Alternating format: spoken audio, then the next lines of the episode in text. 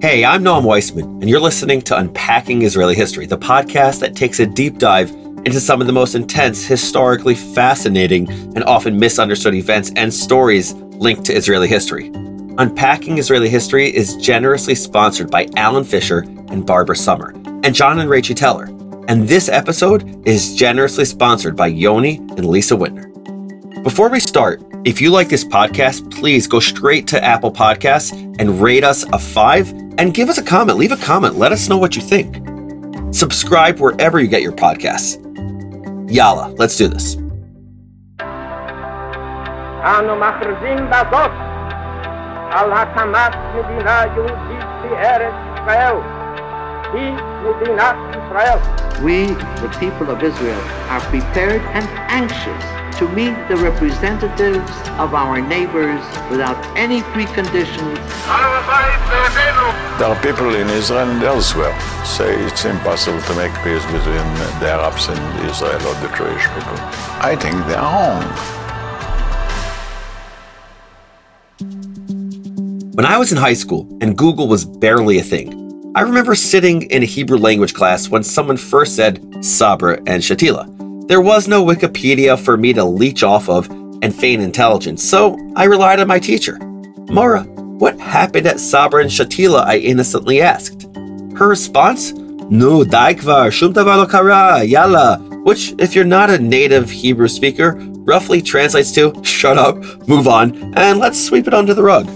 Well, you don't need to be a clinical psychologist, though my parents are, to know that a response like that will only pique a 16 year old's curiosity. I don't remember how I satisfied that curiosity. I loved my high school experience, but I wish learning about Sabra and Shatila had been mediated by someone who could or frankly would explain it honestly. Someone who could have given me a space to think it through, ask tough questions, and arrive at my own conclusions. So, I became an educator. And the more I learn and teach about Israeli history, the more I think about the Stanford prison experiment. How's that for a non sequitur? But hear me out, because I promise I'm getting somewhere with this. In 1971, a Stanford psychology professor named Philip Zimbardo led a study to investigate the psychological effects of power. The study took student volunteers and assigned them arbitrarily to be either prisoners or guards. Now, the results of the study have been questioned a lot, and rightfully so. Its methodology was highly flawed, and its ethics were murky at best. Ethical and methodological qualms aside, the Stanford prison experiment is regularly trotted out as proof of the old adage that power corrupts, and absolute power corrupts absolutely. These college students were probably pretty decent, normal people. But the second the quote guards had a taste of power, they flipped. The study lasted less than a week, but in that time, guards began enforcing humiliating punishments on their charges. They took their roles so seriously that they began sneaking into prisoners' cells at night just to abuse them. The study disturbed a lot of people because it suggested that there's something fundamentally dark about human nature. That given the smallest taste of power, even fake made up power, even the most normal, decent people will end up committing some kind of atrocity. Maybe you see where I'm going with this. See, the Jewish people spent 2,000 years stateless, powerless. Our exile became a part of our liturgy, our very consciousness. Our identities, from the professions we were allowed to pursue to the clothes we were allowed to wear, were predicated on being guests in other people's lands. And we remained and remain acutely conscious of the fact that our welcome could run out at any time. Which means that for 2,000 years, we had never had to grapple with what it means to have real power. Rabbi Joseph Ber Soloveitchik, a generational Talmudic mind and the preeminent leader of modern Orthodox Judaism in the 20th century, put it neatly. We never had a state. We never had political problems. Each one lived for himself. A private person cannot commit. A private person, a weak person, a persecuted person, a person who did not have any anything to say, could not commit the injustices of which, for instance, France or Germany or, or feudal England committed I mean, in the Middle Ages, of course. But all that changed after 1948 and again after 1967. After 2,000 years of exile, wandering, and prayer, we had a state, which meant that, quite aside from a quotidian challenge like how do you clear a swamp or how do you feed all these immigrants, Israeli leadership had to contend with ontological questions like what the heck are we going to do with the Arabs in our borders? And even more uncomfortably, what is our responsibility to people with less power than us? What is our responsibility as the majority? That is the story we're going to tell today. It's difficult, it's uncomfortable, and it's absolutely necessary if we want to understand Israeli and modern Jewish history. It's a story I wish I had been told when I was a 16 year old in Hebrew class, innocently asking, without realizing it, what does it mean to have power?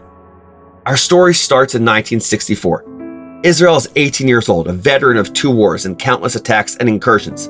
The Six Day War that would triple Israeli landmass is still three years away, which means that the tiny country has far less power than it does today. And it's about to get hit with another wave of terror, courtesy of the newly formed PLO, or Palestine Liberation Organization, whose charter reads We, the Palestinian Arab people, who believe in its Arabism and its right to regain its homeland, to amass its forces and mobilize its efforts and capabilities in order to continue its struggle and to move forward on the path of holy war, al jihad, until complete and final victory has been attained. Just in case that wasn't clear, the PLO laid out their position as follows. Let's read it carefully. Article 17 The partitioning of Palestine and the establishment of Israel are illegal and null and void. Here's Article 18 the claims of historic and spiritual ties between Jews and Palestine are not in agreement with the facts of history or with the true basis of sound statehood. Here's Article 19 Zionism is a colonialist movement in its inception, aggressive and expansionist in its goal, racist in its configurations, and fascist in its means and aims. Israel is a permanent source of tension and turmoil in the Middle East, in particular, and to the international community in general. It was hard to not read that out loud without laughing. It's crazy. In other words, complete victory means no more Israel. It's like the anti Semitic trifecta deny Israel's right to exist, deny Jews' historical and spiritual ties to their homeland, and paint Israel as the world's permanent problem. Gosh.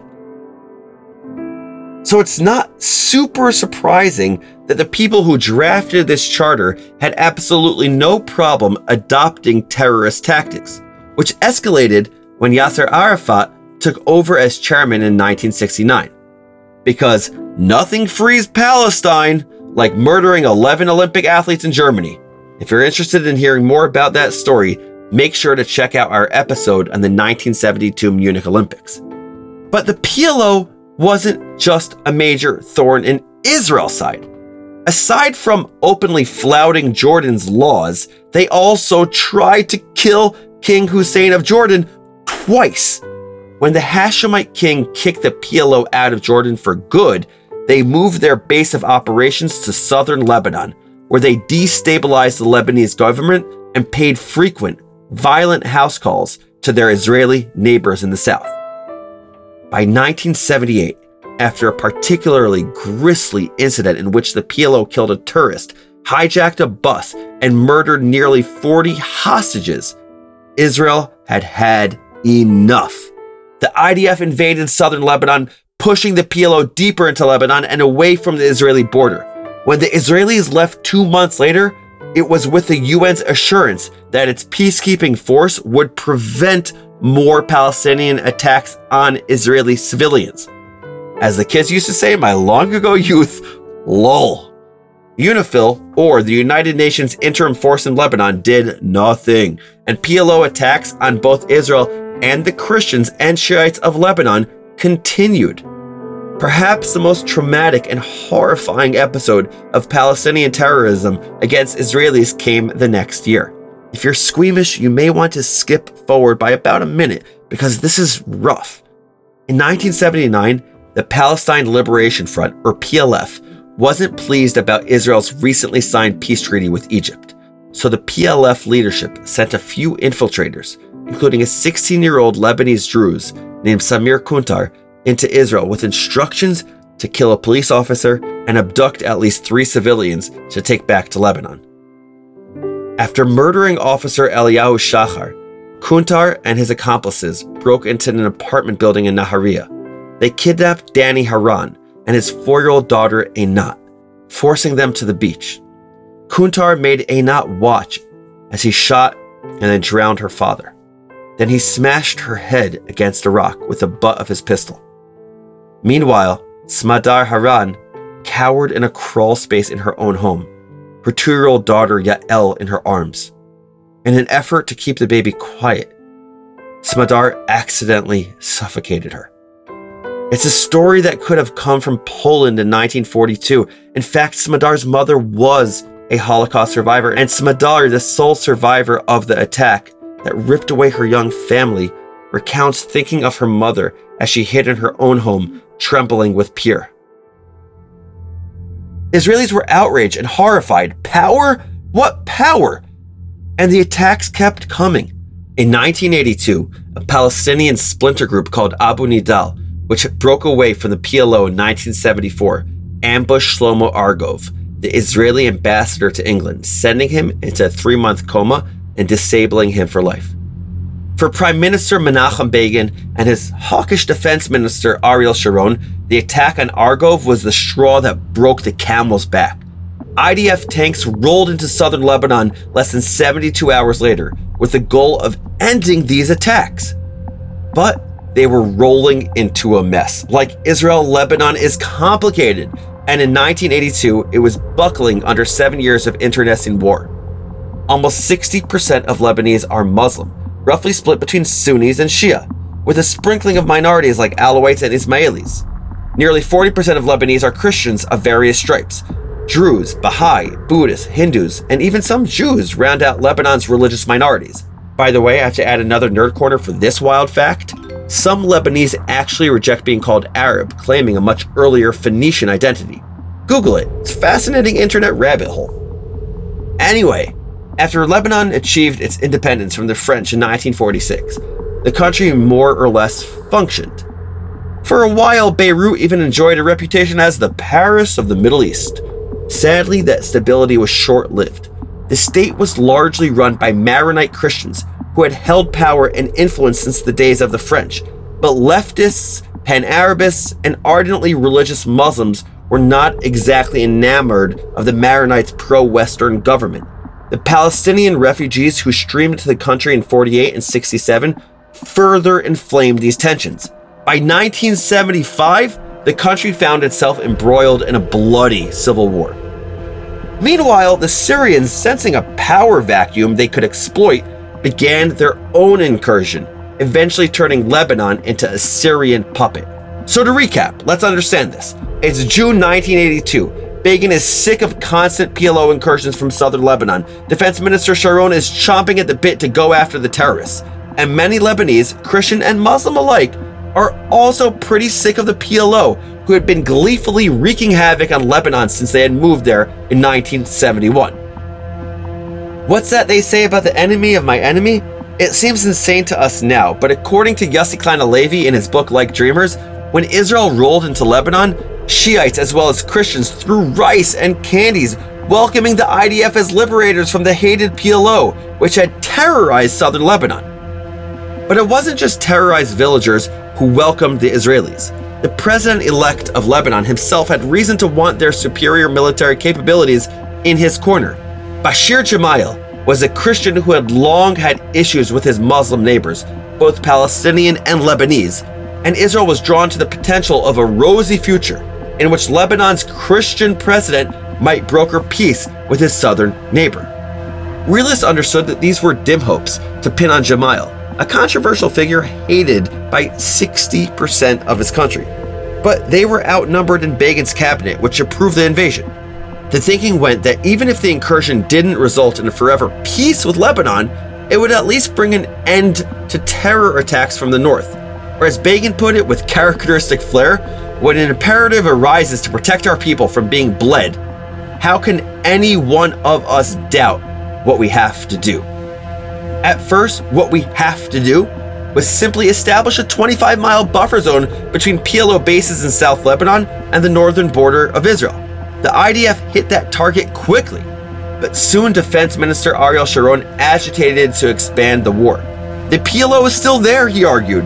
Let's march on Beirut and end them now. And Begin, elderly, frail, dependent on Sharon, who he admired mightily, acquiesced. But for the first time in Israeli history, something strange began to happen.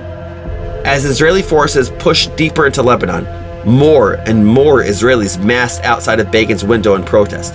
A bereaved father even wrote Begin a searing letter with this unforgettable line My beloved son is dead because of your war. Not our war, your war. This was a first for Israel. Remember, Israel is tiny and has historically been surrounded by neighbors intent on flattening it. And it's full of people who fled from unfriendly countries, including some of these neighbors. Not to mention that the vast majority of Israeli citizens serve in the army. Public support tends to be high in times of wartime. The public had never protested an active war before, but they were increasingly unconvinced that the incursion into Lebanon was really an act of self defense, fully an act of the powerless against the powerful. And so, many Israelis withdrew their support quickly. We don't want to die in Beirut, read the posters at the protests outside of Begin's window. More pressingly and poignantly, the public also didn't want to kill in Beirut. No longer a fight between two armies, the war had devolved into guerrilla tactics, ever shifting targets, and a boatload of civilian casualties. Israel's efforts in Lebanon were a type of asymmetric warfare, a particularly difficult kind of war to fight. It's not just an issue of strong versus weak, powerful against powerless. Andrew Mack, the scholar who coined the term, explains there is also the question of the morality of the war. When the survival of the nation is not directly threatened, and when the obvious asymmetry in conventional military power bestows an underdog status on the insurgent side, the morality of the war is more easily questioned. These questions were about to turn into a full throated condemnation. Because President Gemayel, the leader who Israel had hoped would usher in a new era of peace and diplomacy, was assassinated on September 14, 1982, in the third attempt on his life. Habib Shartouni, a fellow Maronite and a Syrian nationalist, confessed almost immediately to assassinating Gemayel because he sold the country to Israel. That's a quote. Gemayel's death destroyed the Israeli hope of peace with its southern neighbor, not least because of the revenge that Gemayel's political party was about to wreak on the country's Palestinians. Never mind that he had been killed by a Syrian, not a Palestinian. Now, a little background about that. Gemayel headed a Christian political party known as the Phalangist or Kataib Party. The Phalangists were founded in 1936 as a paramilitary youth organization whose main activities were resisting the French, the Pan Arabists, and anyone else they saw as meddling in Lebanese politics or culture. Though they evolved into a more traditional political party after Lebanese independence, more concerned with elections and voting than with violence, the Phalangists never lost their paramilitary arm. And that paramilitary arm got quite a workout during the bloody years of Lebanon's civil war. It was the Phalangists who opened fire on a bus carrying 22 Palestinians in 1975. According to New York Times article from the next day, the bus carrying the Palestinians was coming from a rally organized by a guerrilla group to celebrate the first anniversary of the guerrilla attack on the Israeli border town of Kiryat Shmona. But if the Phalangists wanted the Lebanon scrubbed of foreign intervention, why would they ally with Israel, the region's pariah? According to a 1975 article in the journal Middle Eastern Studies, conservative Phalangists believed that the prime and direct menace is from radical Arab states and the Palestinian resistance, the enemy of my enemy, etc., etc.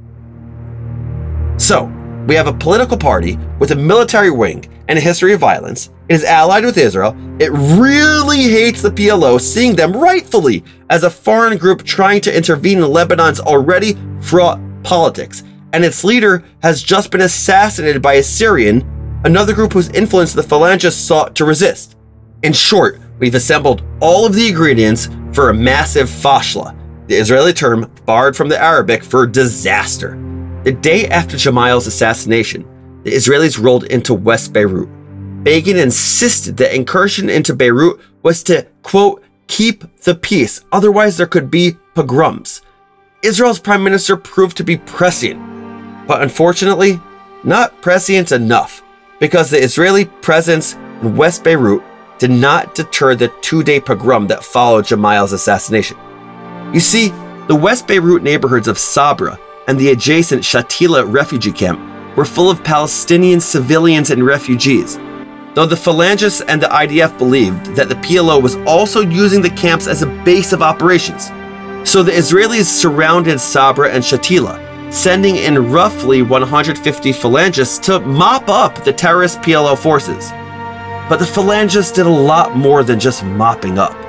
And they didn't stop with PLO operatives. If you're squeamish, again, skip ahead by around 30 seconds. This is horrible to hear and horrible to say. The Phalangists spent the next two days murdering, raping, and torturing anywhere between 800 and 2,000 refugees, many in horrifying ways. Eyewitnesses reported atrocities like mutilation, castration, scalping, the disemboweling of pregnant women, and the carving of crosses onto people's bodies. According to a 2020 Times of Israel article by Avram Rabinovich, who had covered the massacre for the Jerusalem Post, an Israeli soldier who had been stationed outside the camps told him the Christians had used knives so that the Israelis would not be alerted by the sound of gunfire. As it got dark, the Phalangists asked the IDF for flares so they could see what they were doing. The Israelis, seemingly believing them to be hunting terrorists, complied, their flares illuminating horrifying atrocities. However, the Institute for Middle East Understanding, a Palestinian advocacy organization, contends differently that Israeli forces fired flares into the night sky to illuminate the darkness for the phalangists, allowing reinforcements to enter the area on the second day of the massacre, and provided bulldozers that were used to dispose of the bodies of many of the victims. But tells a different story. He recounts a conversation with the Israeli soldiers who encircled the camps. One said a phalangist had returned to the intersection during the night to request a stretcher. They had already killed 250 terrorists, the militiaman said. The Israelis thought this was absurd. We know how much firepower we have to use before we kill a handful, and here they're claiming to have killed 250 and there had been almost no shooting. The Israeli soldiers had not been thinking about knives and bulldozers. We laughed among ourselves when he left until someone said they must be counting civilians. Then we stopped laughing. This quote suggests that the Israelis truly didn't know what was going on. Indeed, Rabinovich recounts that the Israelis themselves had come under RPG and small arms fire at the beginning of the operation no one imagined that a massacre was going on.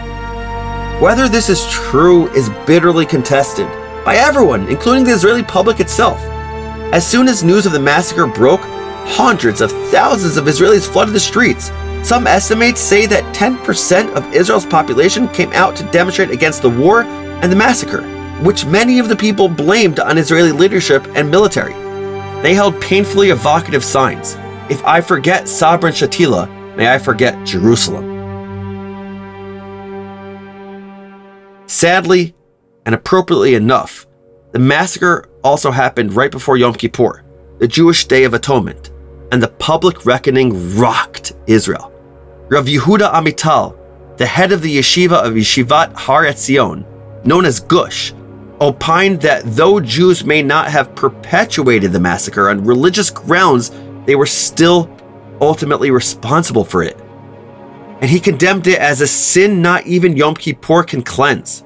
Rav Amital was not alone in the condemnation.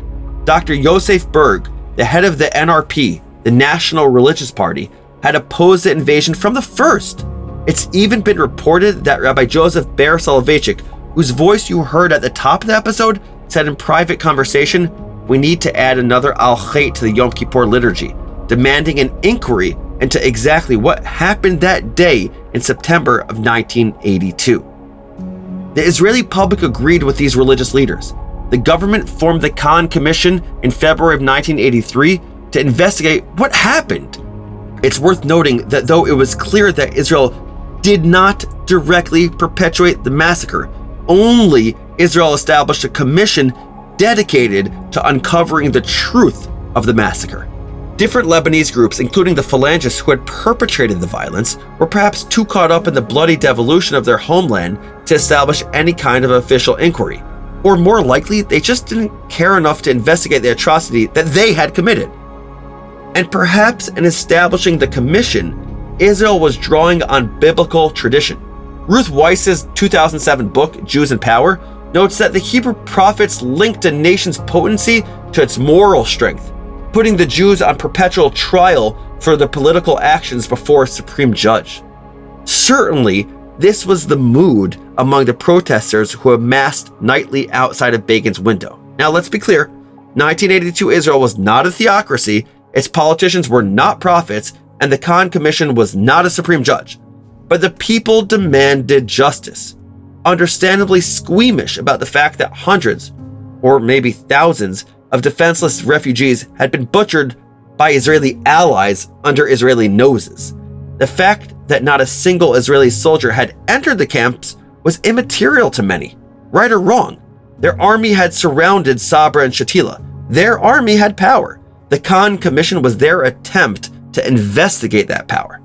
The Kahan report found Ariel Sharon indirectly responsible for what happened at Sabra and Shatila. It admits that the IDF entered West Beirut without cabinet approval, but it also reminds the reader of the IDF's marching orders. The refugee camps are not to be entered. Searching and mopping up the camps will be done by the Phalangist Lebanese army. And because no Israelis had entered the camps, it was plausible that soldiers couldn't see what was going on.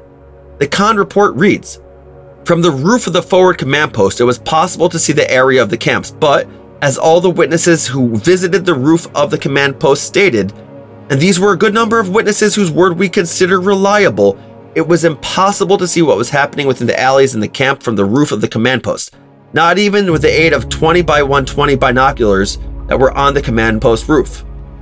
In short, the Kahan reports found that the Israelis let the phalangists into the camp. It denies that they saw what was happening, though some contested that claim. And it found that key players failed to stop the massacre once they learned it was happening. Begin, for his part, was unimpressed by the results of the inquiry.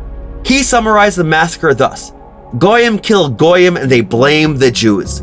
The prime minister was already old and sickly, exhausted from the pressures of the war and the recent death of his wife Aliza.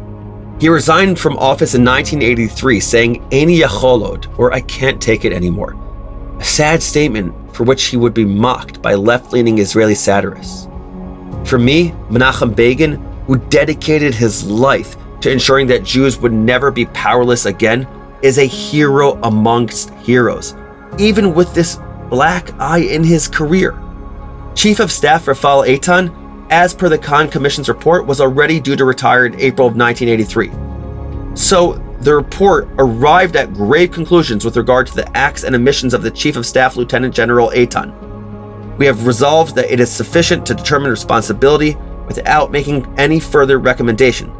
So Eitan finished out his tenure as Chief of Staff. As for Sharon, who the report found to bear personal responsibility, he resigned his position as defense minister. But he remained in the Knesset as a minister without portfolio and went on to become the prime minister less than 20 years later. And yet, despite his hawkish tendencies and his hatred of the PLO, he ended his career pushing for unilateral disengagement from the Gaza Strip in 2005. A complicated man. See our episode on the disengagement for more about that. The link is in the show notes. But perhaps the lesson all three men as well as Israeli society as a whole, took away from this incident is that asymmetric wars are unwinnable, certainly in the eyes of the international community. Wars that draw protesters to the prime minister's window are worse, and power, well, it should be wielded wisely. Hindsight is 2020, isn't it? It's so tempting to shout from 2021, create a buffer zone, yes, but don't roll into West Beirut. Ally with the phalangists, but don't let them into refugee camps full of people they hate. Or even, don't go into Lebanon at all, build a wall instead. I don't know. It's impossible to say what would have happened if the key players had followed any of this advice, or if Gemayel had not been assassinated, or if at the very least the massacre hadn't happened. It's tempting to play with counterfactuals. But I'm not a novelist interested in dabbling in what might have been. I'm a Jewish educator and all I have here are the facts that actually took place. and the lessons we ought to wring from them. So that's the story of Sabra and Shatila. Here are your five fast facts. Number one, the PLO was formed in 1964 and its charter was clear get rid of Israel. However, Israel isn't the only country the PLO didn't get along with. They also destabilized and terrorized Jordan and Lebanon and were eventually kicked out of both countries, setting up their base of operations in Tunis. Number two, by 1978, Israel had had enough of the PLO. They invaded southern Lebanon, pushing the PLO further back. But the attacks on civilians in northern Israel kept coming. And by 1982, Israel went back in with the initial goal of establishing a 25 mile buffer zone to protect the north of the country. Number three, the incursion was a mess, and the Israeli public turned against the leadership, doubting that this quagmire was really a defensive war. Number four, after Israeli ally Bashir Gemayel was assassinated, Israelis entered West Beirut. They gave the Phalangist militia free rein to mop up the PLO fighters operating in the neighborhood of Sabra and the refugee camp of Shatila, both of which were full of Palestinian civilians and refugees. The Phalangists responded by massacring hundreds or maybe thousands of civilians. And number five, Israeli citizens were outraged and the government established the Kahan Commission to investigate the massacre, which found that Israel was indirectly responsible for the devastating events of those two days. So, those are the facts, but here is one enduring lesson as I see it. As an educator, I think back to this tiny story of my teenage self in Hebrew class innocently asking my Mora about an event that she clearly didn't want to confront. And I get it. The truth is, I think she underestimated me and my classmates, though, because I believe that our young people have the fortitude, the intelligence, and intellectual curiosity to explore the toughest questions. And questions of power may be the toughest ones of all. I'm a passionate Zionist. I've dedicated my life to teaching others about the state of Israel and the Jewish people and Jewish identity. But hagiography is an education, and love doesn't mean idolizing our heroes. I truly believe that pretending that people are perfect actually paradoxically minimizes them. Rabbi Samson Raphael Hirsch, a German rabbi from the 1800s, makes this point about religious heroes in the Bible, and Rabbi Jonathan Sacks mimics his words. People are complex, Rabbi Sacks writes. No one in the Torah is portrayed as perfect. Moses, Aaron, and Miriam are all punished for their sins. So is King David. Solomon, wisest of men, ends his life as a deeply compromised leader. The Torah is far from hagiography, idolization, and hero worship. This goes double, triple for the leaders of the Israeli state, because unlike so many in the Bible, they have power. They aren't Abraham forced to curry favor with foreign kings. They aren't Jacob fleeing famine at home to settle in a foreign land. They aren't Moses wandering for 40 years without ever stepping foot into the promised land. No, our modern leaders are a lot more similar to Joshua, to David, to Solomon, people who lived in a state of their own, who sometimes signed treaties with foreign leaders, who sometimes fought wars against their neighbors, who commanded armies and held responsibility for casualties, who were motivated often by the need to protect their people and their heritage, who were sometimes deeply flawed. You don't need to be religious to look to the Bible for a lesson in how to wield power or how not to wield it. Jewish tradition gives us the tools we need to interpret modern Israeli history, to teach our young people to grapple with it and come to their own conclusions. We no longer need to say, Nu dai kvar, shum davar lo kara, yalla. Because mashu ken kara, something did happen. No, it's not weak need self-flagellation to confront our story. Rather, Confronting our history and choices is the actualization of emerging from an ethical and religious tradition that specifically commands us to confront ourselves honestly. As the Kahan Commission demonstrated, the Jewish people now have power. With power comes a responsibility to introspect. And that's what the Jewish people and the Jewish state have been doing since the sui generis moment of the reestablishment of the Jewish state in 1948. And for that, I'm incredibly proud. Thank you all for listening. If you haven't yet, subscribe wherever you get your podcasts and help us grow this podcast community by rating and reviewing us on Apple Podcasts. Give it that five star rating, it helps. Now it's time for our final segment Israel's Nerd Talk, where we highlight one of you, our amazing listeners. We get the best emails from you guys, and we want to share them with the world. This week, I'm going to highlight a letter from a listener named Ari, and I like this letter because it really made me think. Here's what Ari wrote Hi, Noam. Hi, Ari. I really enjoyed the latest episode on Operation Thunderbolt. My wife and I watched the 1979 film every Tisha B'Av. Despite watching it every year, it never gets old, and it's more uplifting than a Holocaust movie. What resonates with me year after year is the message that the Jewish people have to look out for themselves because no one else will. That's been true throughout our history, ad hayom hazeh, meaning until this very day. It's how we survived for thousands of years when much mightier empires, Egyptians, Romans, etc., have not. We've always looked out for and took care of ourselves. As Yoni said in the movie, we are taking on this mission because the hostages are Jews, and if we don't, no one else will. Keep up the great work. Ari, I'm so glad you liked our show and this episode, but I gotta admit that your letter made me kinda sad. I'm not saying you're wrong exactly, but this idea of being set off not because Judaism stands for something critical in the world, not because we are particularly moral, elevating the world in some way, but more simply because the other nations of the world, well, they make sure we're alone. Well, that made me kind of sad, and I've been thinking about it since receiving your letter. It's something I think about often. Are the Jewish people destined to dwell alone? Is that the nature of what it means to be Jewish? I don't know, and I think about it a lot. I'd love to hear more about what you think. And if other people have thoughts like what Ari wrote, please be in touch with us as well. Please be in touch with me. If you have thoughts, comments, suggestions, ruminations, whatever to share, don't hesitate. Be like Ari. Send us a message at podcasts at jewishunpacked.com. That's P O D C A S T S at jewishunpacked.com. Unpacking Israeli History is a production of Unpacked, a division of Open Door Media. Check out jewishunpacked.com for everything Unpacked related and subscribe to our other podcasts. Follow Unpacked at all the social media places like TikTok, where all the cool kids are, Instagram, Facebook, YouTube, and Twitter. Just look for us at Jewish Unpacked. And again, write to us at podcasts at jewishunpacked.com. Your email might even get in the show. This episode was produced by Rifki Stern. Our team for this episode includes Adia Albaz, Baruch Goldberg, and Rob Pera. I'm your host, Noam Weissman. Thanks for listening. See you next week.